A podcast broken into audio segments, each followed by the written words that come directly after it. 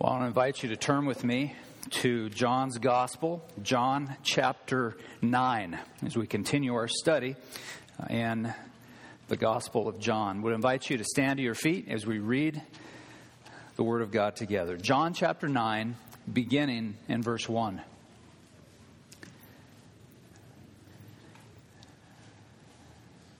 As Jesus passed by, he saw a man blind from birth. And his disciples asked him, Rabbi, who sinned, this man or his parents, that he was born blind? Jesus answered, It was not this man who sinned or his parents, but that the works of God might be displayed in him. We must work the works of him who sent me while it is day. Night is coming when no one can work. As long as I am in the world, I am the light of the world. Having said these things, he spat on the ground and made mud with the saliva. Then he anointed the man's eyes with the mud, and he said to him, Go, wash in the pool of Siloam, which means sent. So he went and washed and came back seeing. The neighbors and those who had seen him before as a beggar were saying, Is this not the man who used to sit and beg? And some said, It is he. Others said, No but he is like him. And he kept saying, I'm the man.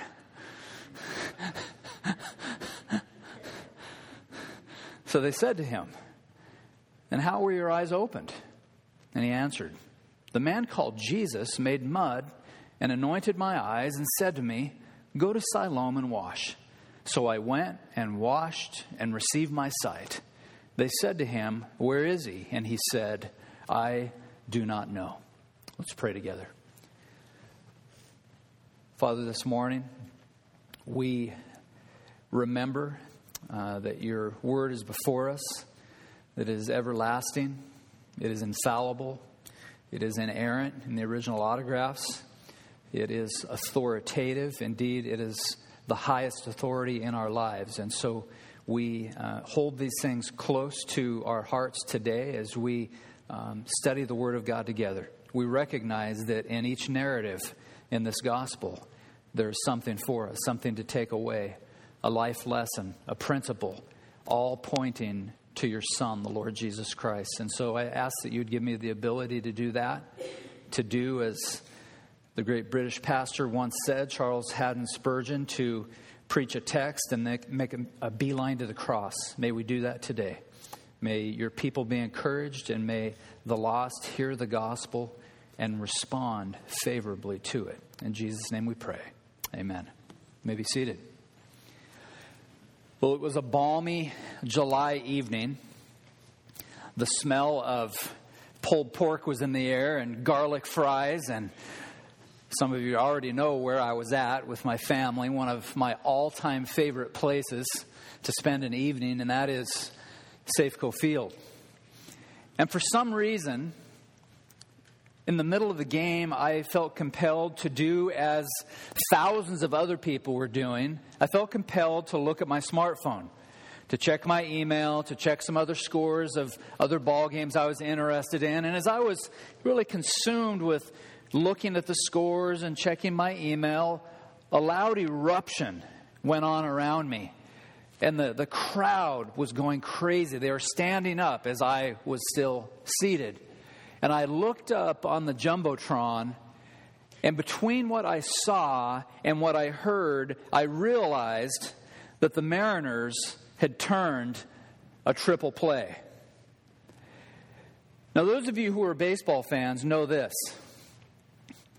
I may never see another triple play as long as I live. And I have a confession to make. I can feel right now the hair on my arms are standing on end. I am not joking. Gary is, he's with me. He knows it is very rare. When I played baseball, my buddies and I, me at second, John Rohr at third, Steve Robbins at first, we turned a double, a triple play one time and we knew it would never happen again.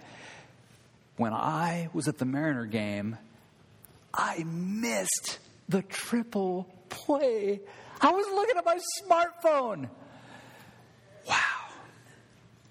In many respects, you can say, Steele, you really missed the boat. You just missed the boat. And I, I would argue that there are many ways that we miss the boat in our lives. We miss a beautiful sunset. We miss one or many of our children's games and we'll never get those back. We miss the birth of one or more of our children. Gentlemen, we miss an anniversary. We miss a birthday. We miss a graduation ad infinitum, ad nauseum. We miss the boat in so many ways. I would say this it's one thing to miss a triple play at a baseball game, or even to miss a special event of a loved one. However, it is a totally different matter when we, the people of God, miss the works of Almighty God. And since all of God's works are good and noble and true and beautiful, it would follow that to miss the works of God is to miss the glory of God. And I think we do it all the time. Well, the title of the message this morning, as Pastor Ken already noted, is Missing the Boat failing to see and savor the glory of God. And I wonder, as I was preparing this message over the course of the last several days, I wonder how many people this morning at Christ Fellowship have turned a blind eye to the works of Almighty God. I wonder how many people here today have set their sights on fame or set their sights on fortune but they have in the process missed out on the glory of God. I wonder how many people today at Christ Fellowship have fixated their attention on temporary pleasures, but have failed to fix their gaze on the works of God, which I have already argued is to fail to see and savor the glory of God. And so, in light of those realities, I want to pose a question this morning. And the answer to this question is highly significant. What you do with the answer to this question, I believe, has not only life shaping implications, but the answer that we will take the next several minutes to unpack has eternal implications and eternal consequences. Here's the question Exactly where is the glory of God displayed. I can actually see it in some of your eyes this morning. I'm very encouraged by it. I'm asking, where is the, gl- the glory of God displayed? Because I don't want to miss it. I don't ever want to miss it. As we read this passage, as we study this passage in John chapter 9, verses 1 to 12, I want to make this case that the glory of God is displayed in two primary ways. The first is this, and it may surprise you God's glory is displayed, and I want to stop. Several of you have come to me and you say, I love trying to fill in the blanks before you get there. How many of you do that? And you haven't admitted it yet? Okay, good. Wow. How many of you didn't raise your hand a minute ago, but you really do it? I would argue, oh, thank you. We have one honest man. I will argue this I don't think that one person can come up with the answer today. It may surprise you. Number one, the first primary way that God displays his glory is in the mundane. He displays his glory in the mundane. You say, what's the mundane? The mundane is the everyday, ordinary, you might even say boring, tedious, humdrum, typical kinds of things. That's the first primary way that God displays his glory. And in order for you to see that, in order for you to see that God the triune God displays his glory in the mundane, I want to highlight three very important observations. Read with me verses 1 to 3.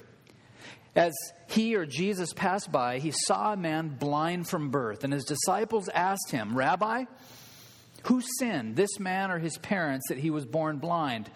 Jesus answered, It was not that this man sinned or his parents, but that the works of God might be displayed in him. Notice the first observation.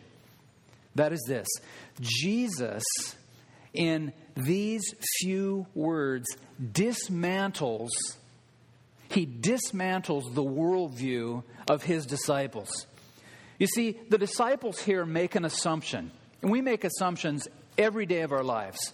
They make the assumption that the man before him who was blind was either being punished for his sin or he was being he was paying back for the sin of his parents. And so the disciples asked Jesus, "Who was it? The blind man, did he sin? So did you inflict him with blindness or was it his parents that sinned?" And he's paying the price of that sin.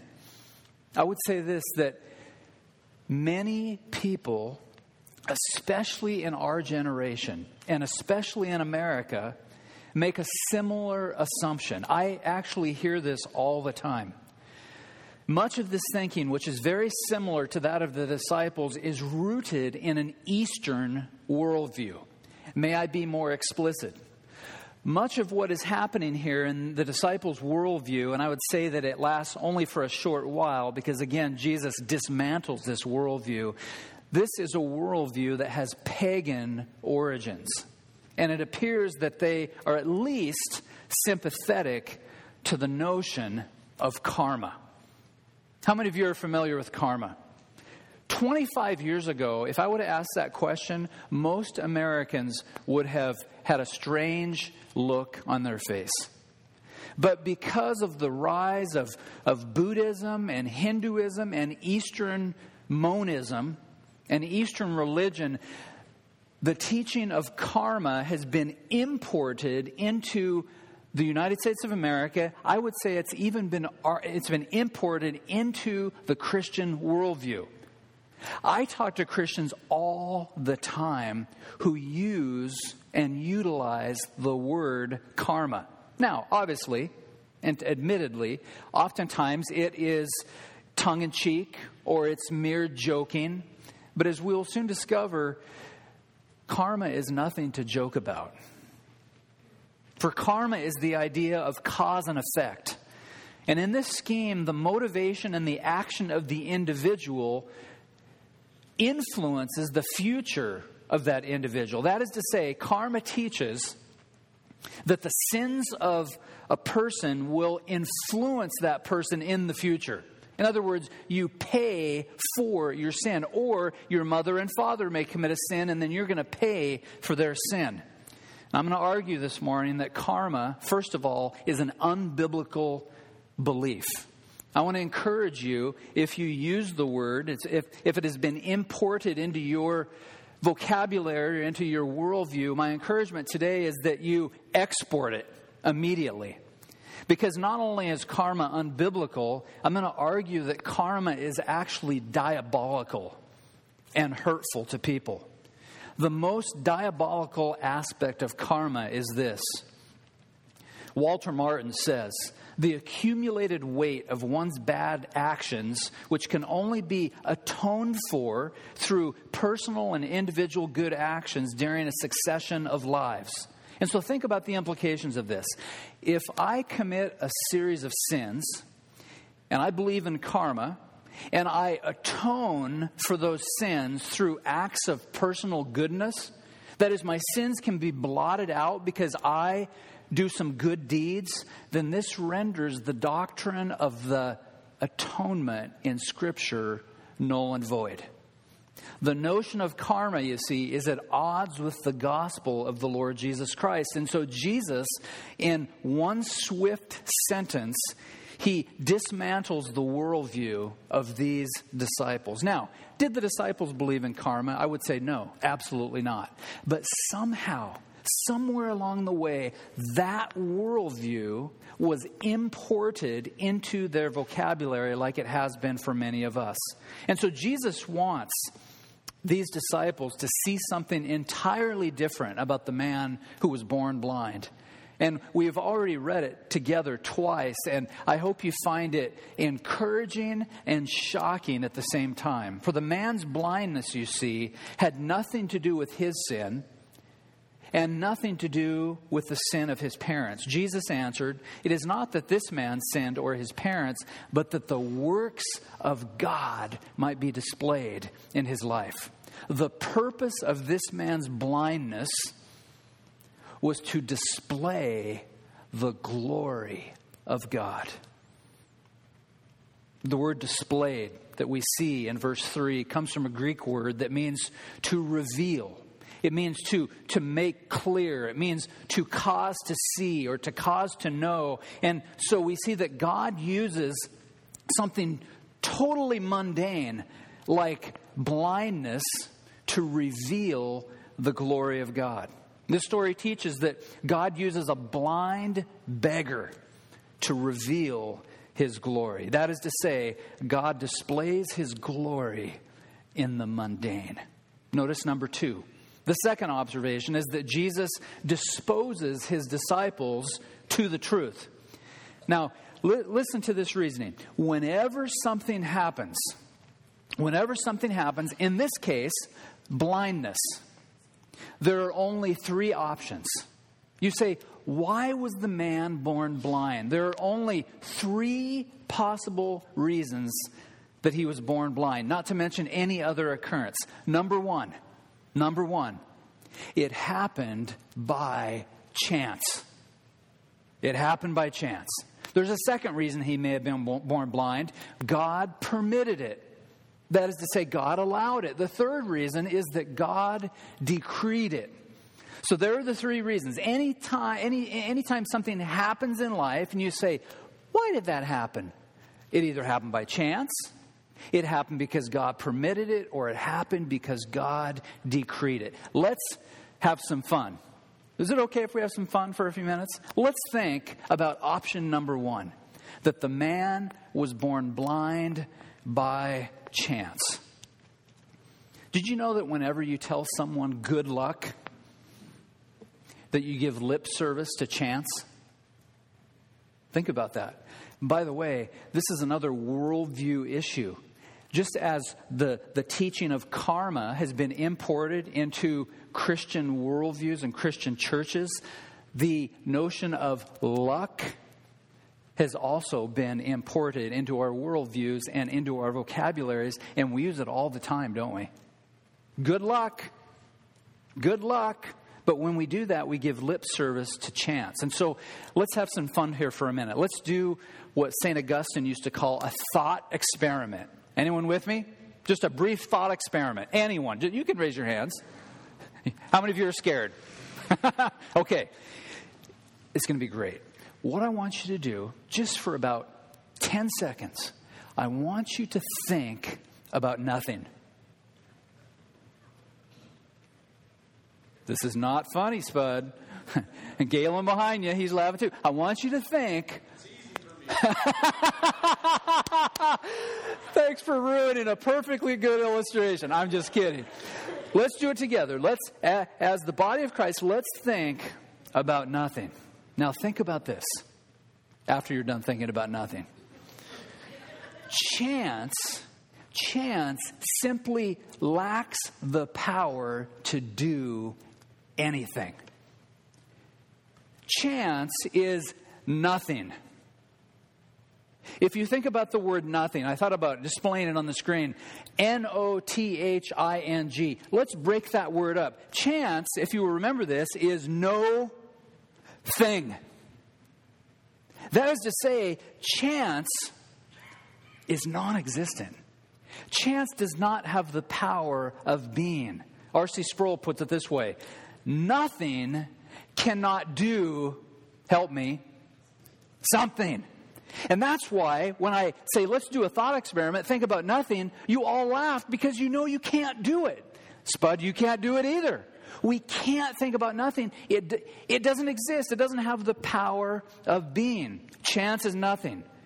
Chance is no thing. Therefore, there is, and I hope this encourages you, because I know many of us have, have difficult things that have transpired in our lives. Chance is no thing. Therefore, there is no chance in God's economy. There is no chance in God's economy. To grant chance the power to do anything would lead us to believe that it could do something. And we've just agreed together that we can't even conceive of it in our minds. We can't meditate on it. Here's what the Word of God says The lot is cast into the lap, but every decision is from the Lord. And so you recall that we're asking, what are the reasons this man was born blind? And what are the reasons that anything happens at all? The three options are one, chance. Two, God permitted it. Three, God decreed it. So we have, I hope, eliminated option number one. Collectively, we're left with two options God permitted it, God decreed it. Here's what many Christians are fond of doing. They say, especially in a difficult scenario. I think you would agree that John chapter 9, a man being born blind, that's rough. That's difficult. They say, well, God, He just permitted it. That is to say, it, I think this is what some people think. It happened outside the scope of His sovereignty. He permitted it, but Jonathan Edwards helps us in a magnanimous way at this point. He says that what God permits, God decrees to permit. I will never forget the first time I read that sentence. Check, please. Right? It's a worldview shaker. Because you can, you can say all you want, that well, God just permitted it. And I would say, to be fair, in John chapter 9, that's true. God permitted this man to be born blind. However, if Edwards is right, and I believe he is, whatever God permits, he decrees to permit. Exodus chapter 4. This is the verse that we might tend to skim over in our personal devotions. It says this Who has made man's mouth? Who makes him mute or deaf or seen or blind? Is it not I, the Lord? In the book of Isaiah, God says that my counsel shall stand and I will accomplish all my purpose. And so, what Jesus is doing effectively here with the disciples is he's teaching a theological lesson through the back door. He teaches a lesson through the back door, and the lesson is this listen, disciples, God is sovereign over everything. God is sovereign over all things, including blindness.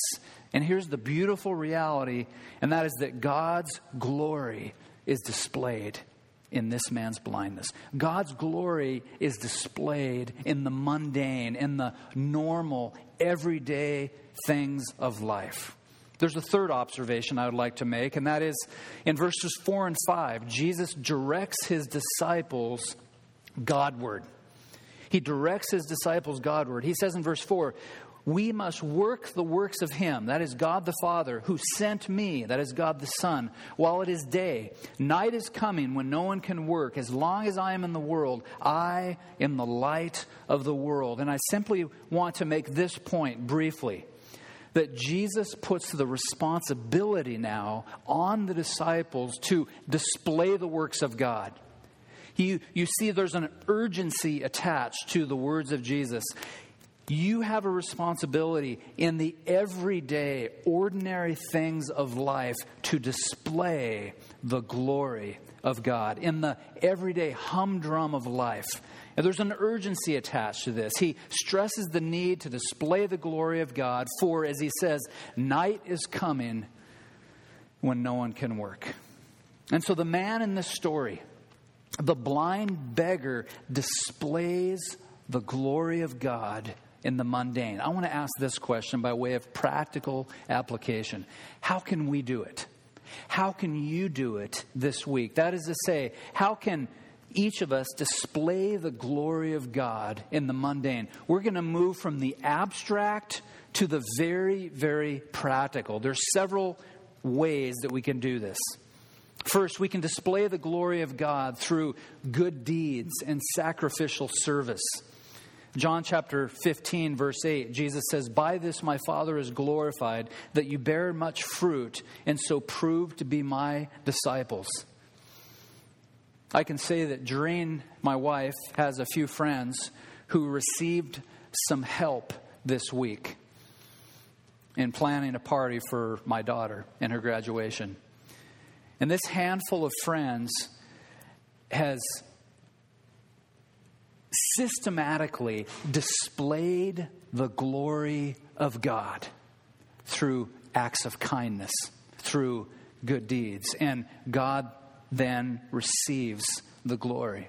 I want to thank those friends, those handful of friends, publicly for encouraging my wife and my family and my daughter. There's a second way that we display the glory of God in the mundane is we display the glory of God by loving one another. Of course, Jesus said, By this all people will know that you're my disciples if you have love for one another. You see, that's the kind of thing that doesn't make the bulletin. That's the kind of thing that doesn't make the Herald. That's the kind of thing that doesn't make the New York Times typically is a man or a woman or a boy or a girl just loves another person. One of my dear friends shared just yesterday how he reached out to a person he didn't even know and he just loved him. Well, guess what? The glory of God was revealed at a fast food restaurant through a simple act of service. There's another way we can reveal God's glory, and that is by proclamation. Proclamation. We reveal the glory of God by proclaiming it. Yet another person at Christ Fellowship. Do you see a pattern here? Something's happening here. Someone came up to me maybe half an hour ago and said, I had a wonderful conversation with someone and I'm sharing the gospel and I think this person may be open. Wow. We've been talking about this, haven't we, at Christ Fellowship? Is the key is we open our mouths and we begin to proclaim about the excellencies of a sovereign Savior by using words like, Do you know the God of the universe? Have you ever read the Bible? Do you own a Bible? Have you ever thought and contemplated the works of God? And have you ever wondered this? Are the works of God the, a manifestation of the glory of Almighty God? So we display the glory of God by proclaiming it. 1 Corinthians 1 23 to 25, Paul says this, but we preach Christ crucified a stumbling block to Jews and a folly to Gentiles, but to those who are called, both Jews and Greeks, Christ, the power of God and the wisdom of God. For the foolishness of God is wiser than men, and the weakness of God is stronger than men. You know, there are so many ways we can display the glory of God in the mundane, but let me give you, uh, let me give you just one more. We display the glory of God by living the gospel in our community. We display the glory of God by living out the claims of the gospel in our community. 1 John 4 9 says, In this the love of God was made manifest among us.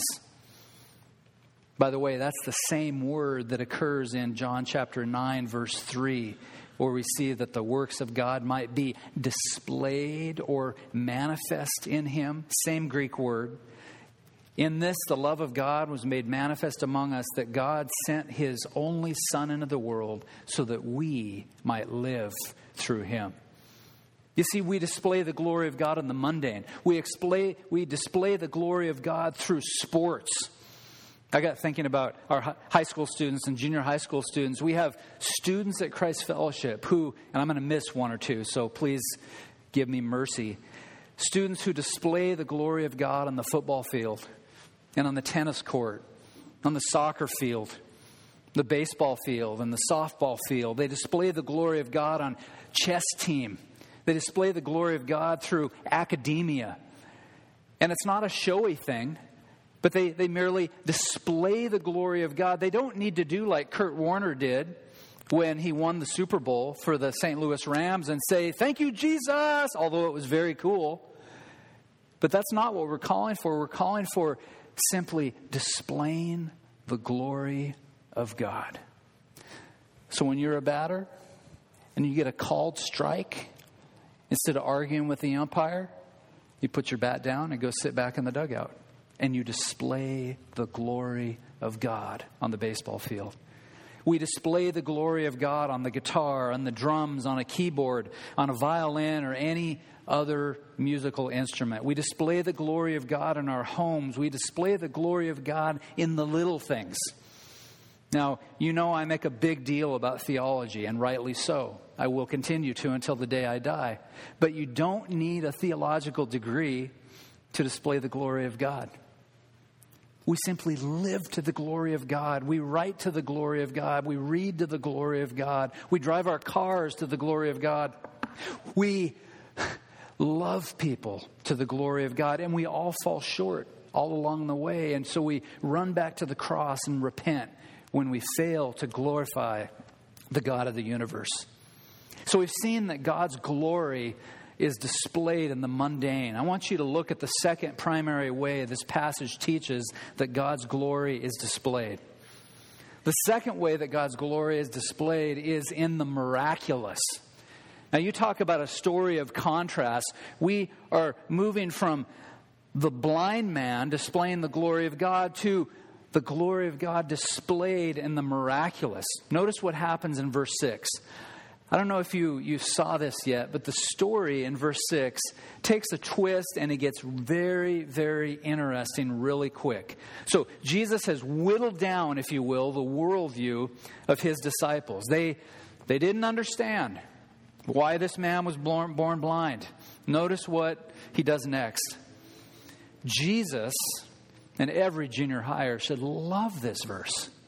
He spit on the ground. That is worth memorizing.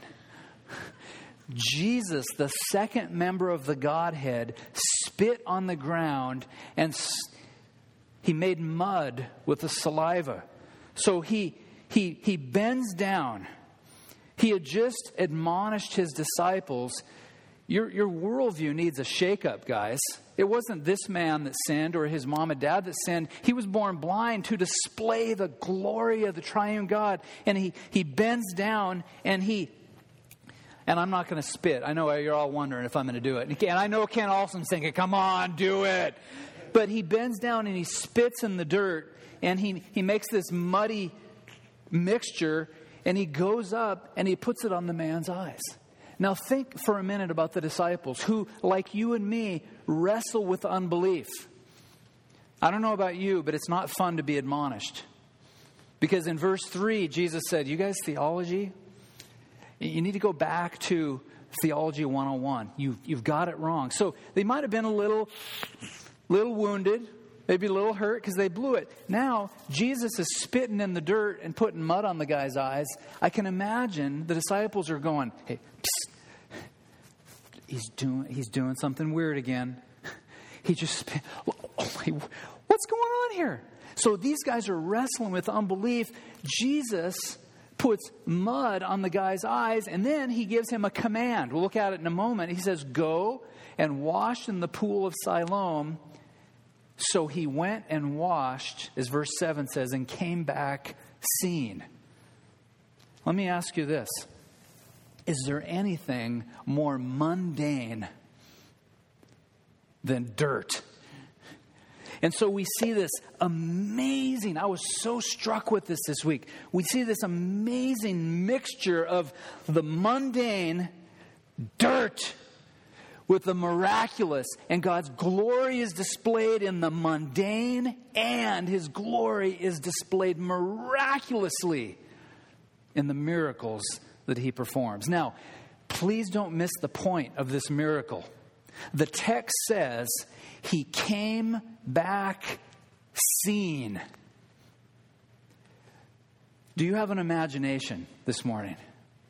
If you were born blind and the Nazarene came and spit in the dirt, and you heard, all you could hear was,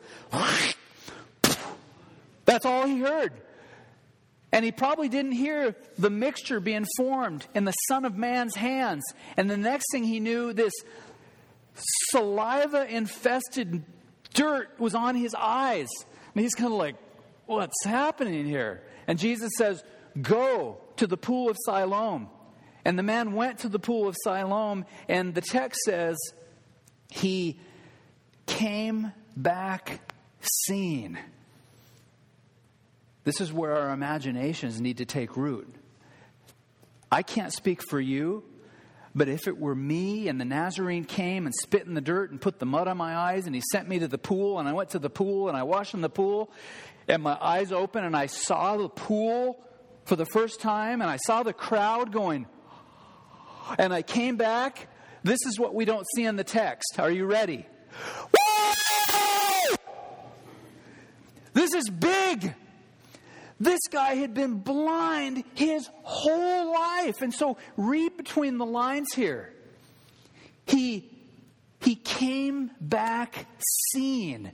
This is a miracle of epic proportions and it displays the glory of God. I want to make two observations as we come to a close. Notice in verses 6 and 7 that the man, the blind beggar, he obeyed a simple command.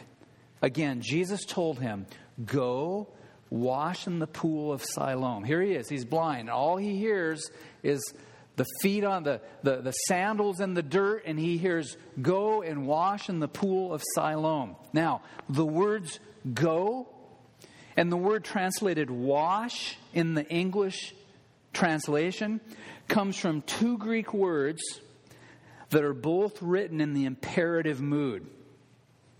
And this is very important because Jesus is not saying, hey, when you get a chance, Mr. Blind Beggar, go down and jump in the pool and see what happens. No, he's saying, as the second member of the Godhead, the incarnate God, go, wash. This is my command. That is to say, Jesus is not making a suggestion.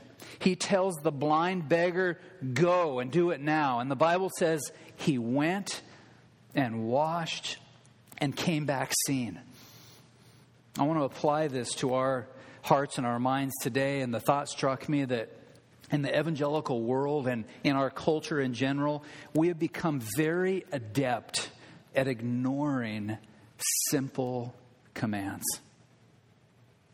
We're getting very good at it. I was in a meeting with a, a, young believer not too many weeks ago, and we were talking about a, a controversial theological matter that we'll leave for another time.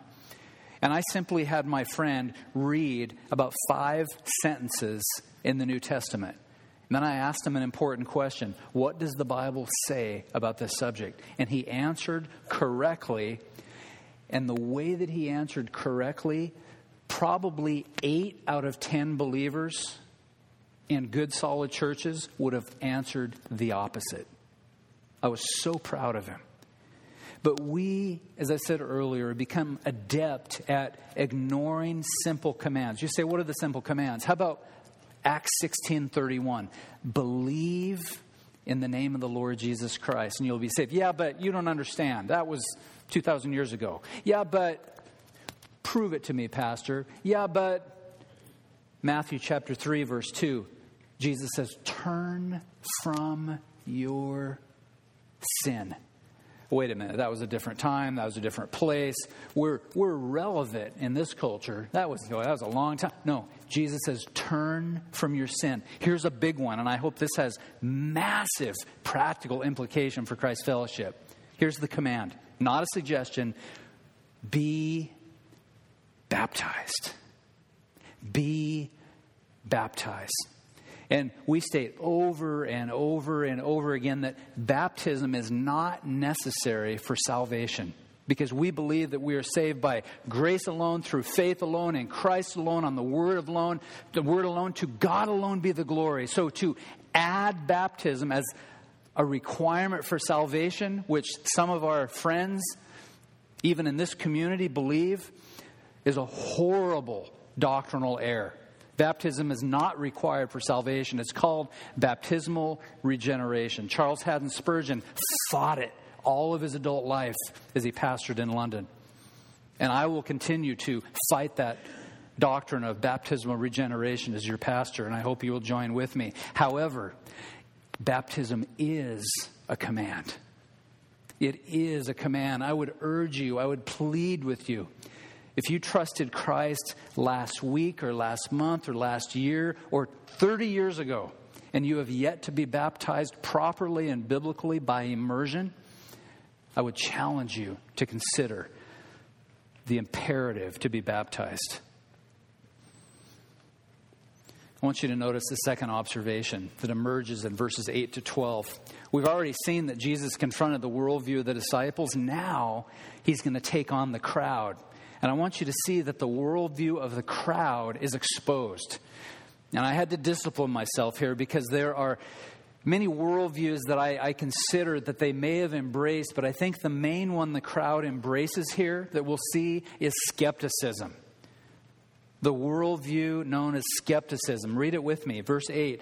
The neighbors and those who had seen him before as a beggar were saying, and by the way, I imagine the man hooting and hollering and dancing and, man, let's have a party. I can see we don't know if he had children. We don't know if he had a wife. We don't know if his family is nearby. We don't even know if he had friends. Maybe he was friendless as a beggar, but he sees people for the first time. He's so excited.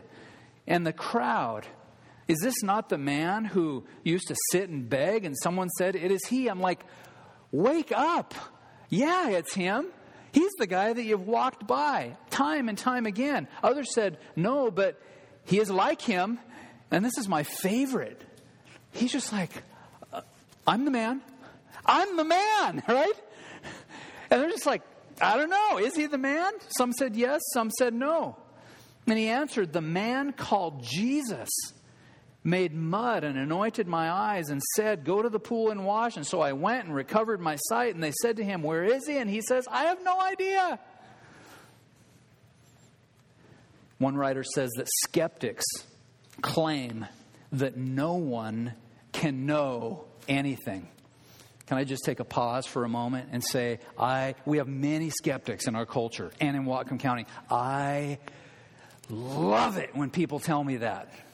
Some of you have already heard me talk about this. Many Christians, they, well, I don't know. I, how, how do you argue with a skeptic? When someone says you can't know anything beyond a measure of doubt, beyond a reasonable doubt, you just can't. All you have to do is ask them, Do you really believe that? What do you think they'll say? Well, of course they believe it. Then you say, That statement, my friend, is self refuting. Take it back to the drawing board. Because for someone to say you can't know anything means they don't know if their assertion is true. It's self refuting. They say that no proposition is true. Therefore, by definition, their proposition is not true. They don't believe that the miracle occurred. These people, the, the crowd, they are card carrying skeptics, like many people that we rub shoulders with every day. And at the end of the day, the worldview that Jesus exposes is simply unbelief. They fail to find their satisfaction with all that God is for them in Christ. And as I've said many times, our culture is certainly no different. And so pose this question How do people today, right here in 2015, right here in Everson, Nooksack, Sumas, Lynden, and Bellingham, moving in concentric circles out to Seattle and Washington and, and our American brothers and sisters, how do these people miss the glory of God in both the mundane and the miraculous? Let me give just a few examples. Young people are going to love this first one because most of them have seen it ever since they've been in about seventh grade. One way people miss the glory of God is when scientists promote the theory of evolution.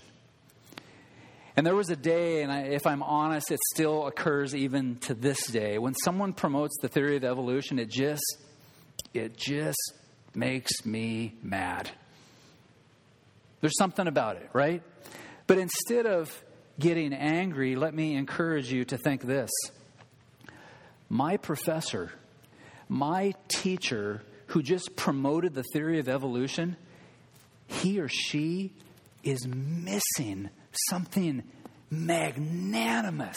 They are missing the glory of God, where we know that in the beginning, God created the heavens and the earth. We know, as Hebrews 1 3 says, that Jesus is the image of the invisible God. He, he created the cosmos and he upholds it by the word of his power, and we worship the living God. My professor and my teacher misses it.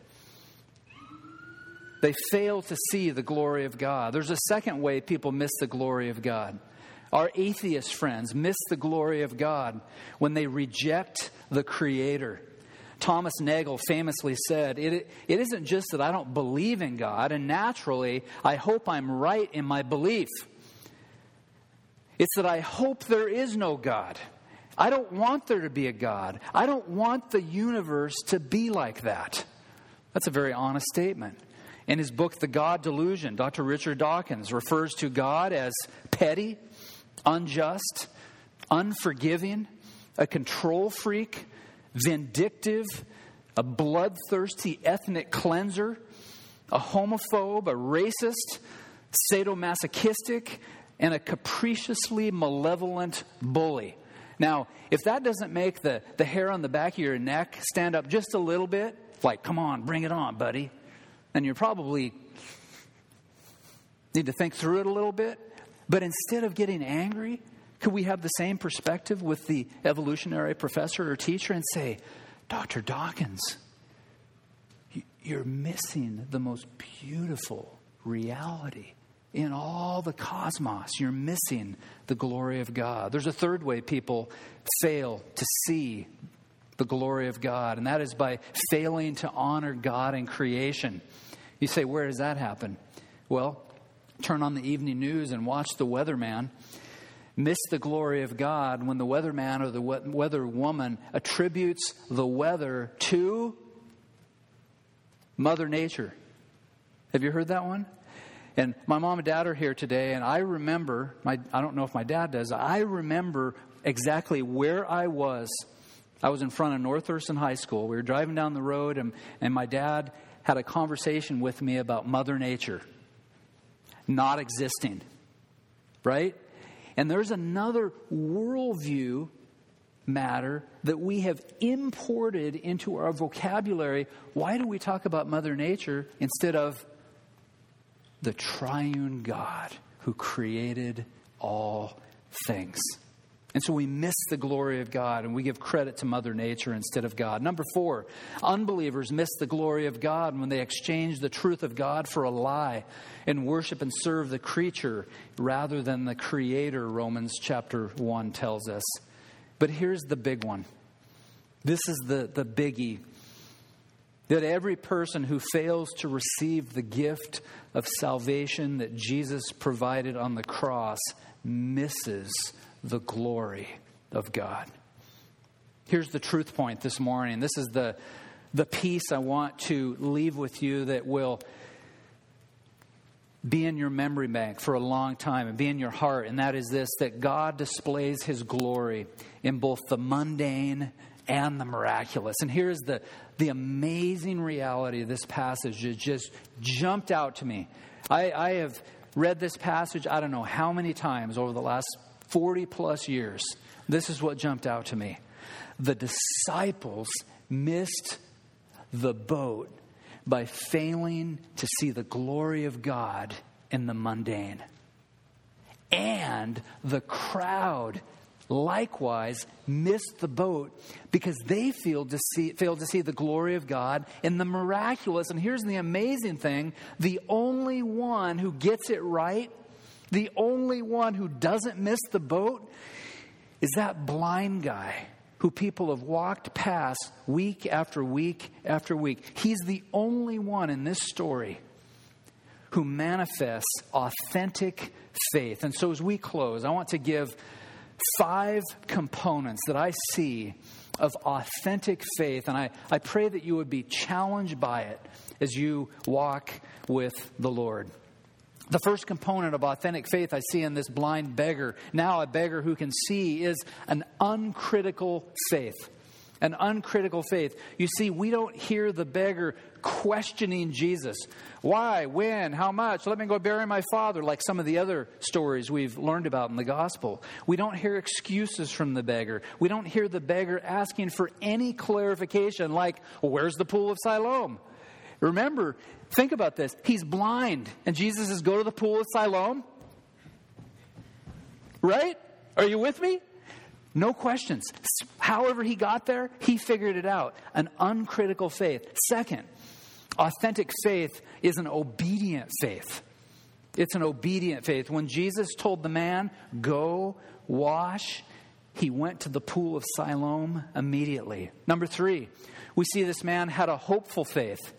He had a hopeful faith. He went to the pool of Siloam expectantly, waiting for something good to happen. And we know that he saw the works of God, which is, see, which is to see the glory of God displayed in his life.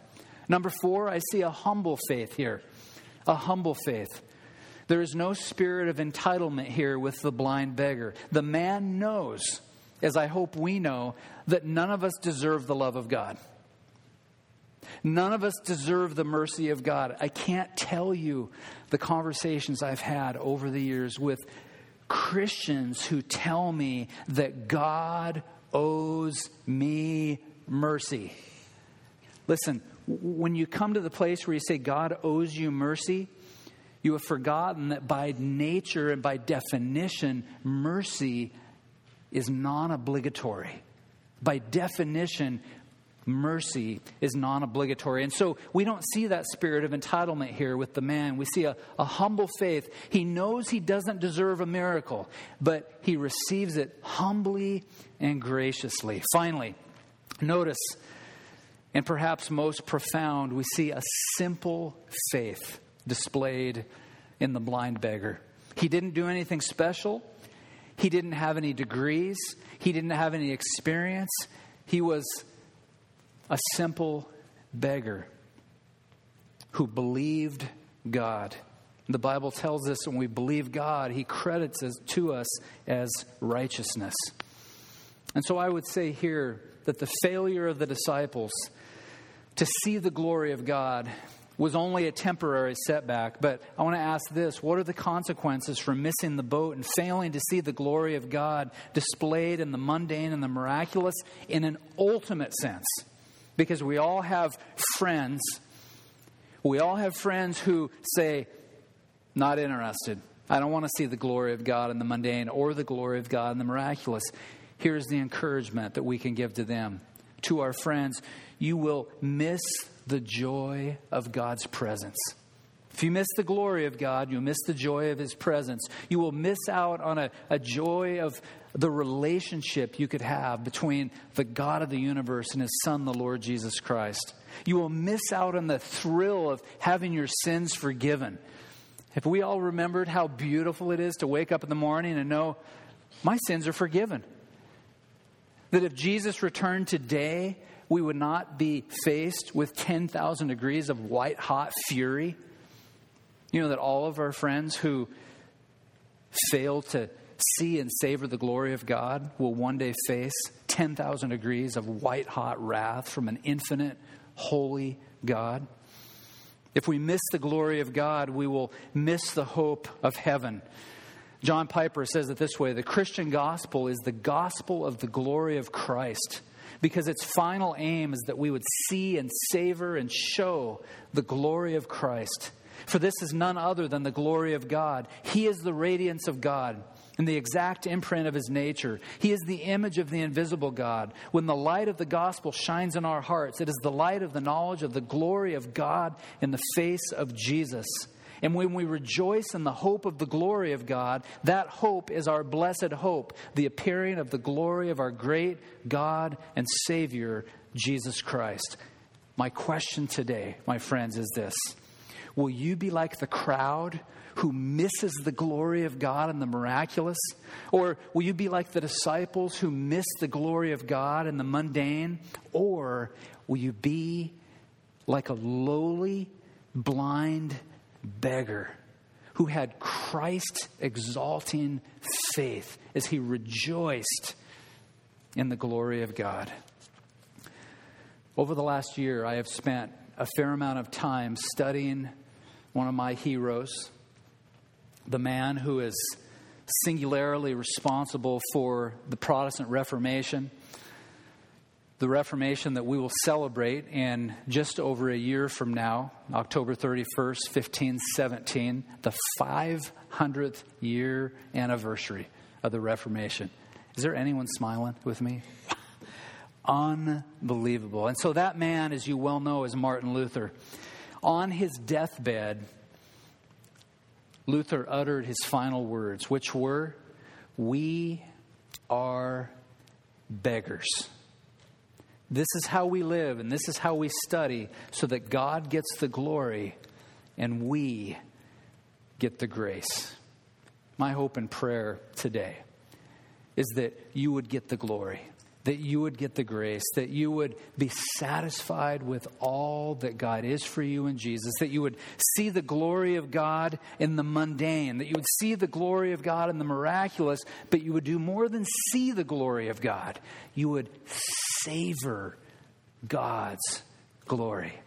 And ultimately, the place where God's glory shines the brightest is in the cross of the Lord Jesus Christ where justice and mercy kiss, where God displays his glory as God the Son bears the weight of sin for everyone who would ever believe. I want to invite you this morning to run to the cross and behold the glory of God in the face of the Lord Jesus Christ. Let's pray together. Father, we thank you for the lessons of John 9 the lessons we learned from the disciples, the lessons we learned from the crowd, but most importantly, the lessons that we learned from your Son, the Lord Jesus. God, we thank you that you delight in displaying your glory, both in the mundane and the miraculous. God, I pray that you would help us as your people to get comfortable in celebrating the glory of God in the mundane. For as one person I said heard many years ago said that God primarily works in the realm of the ordinary, not the extraordinary. God help us to get comfortable with that, to be excited when miracles transpire, but to be equally excited when your glory is displayed in a young person uh, demonstrating good behavior on the football field, a young person who who talks respectfully to his teacher or his principal. God, in a person who uh, honors his or her employer.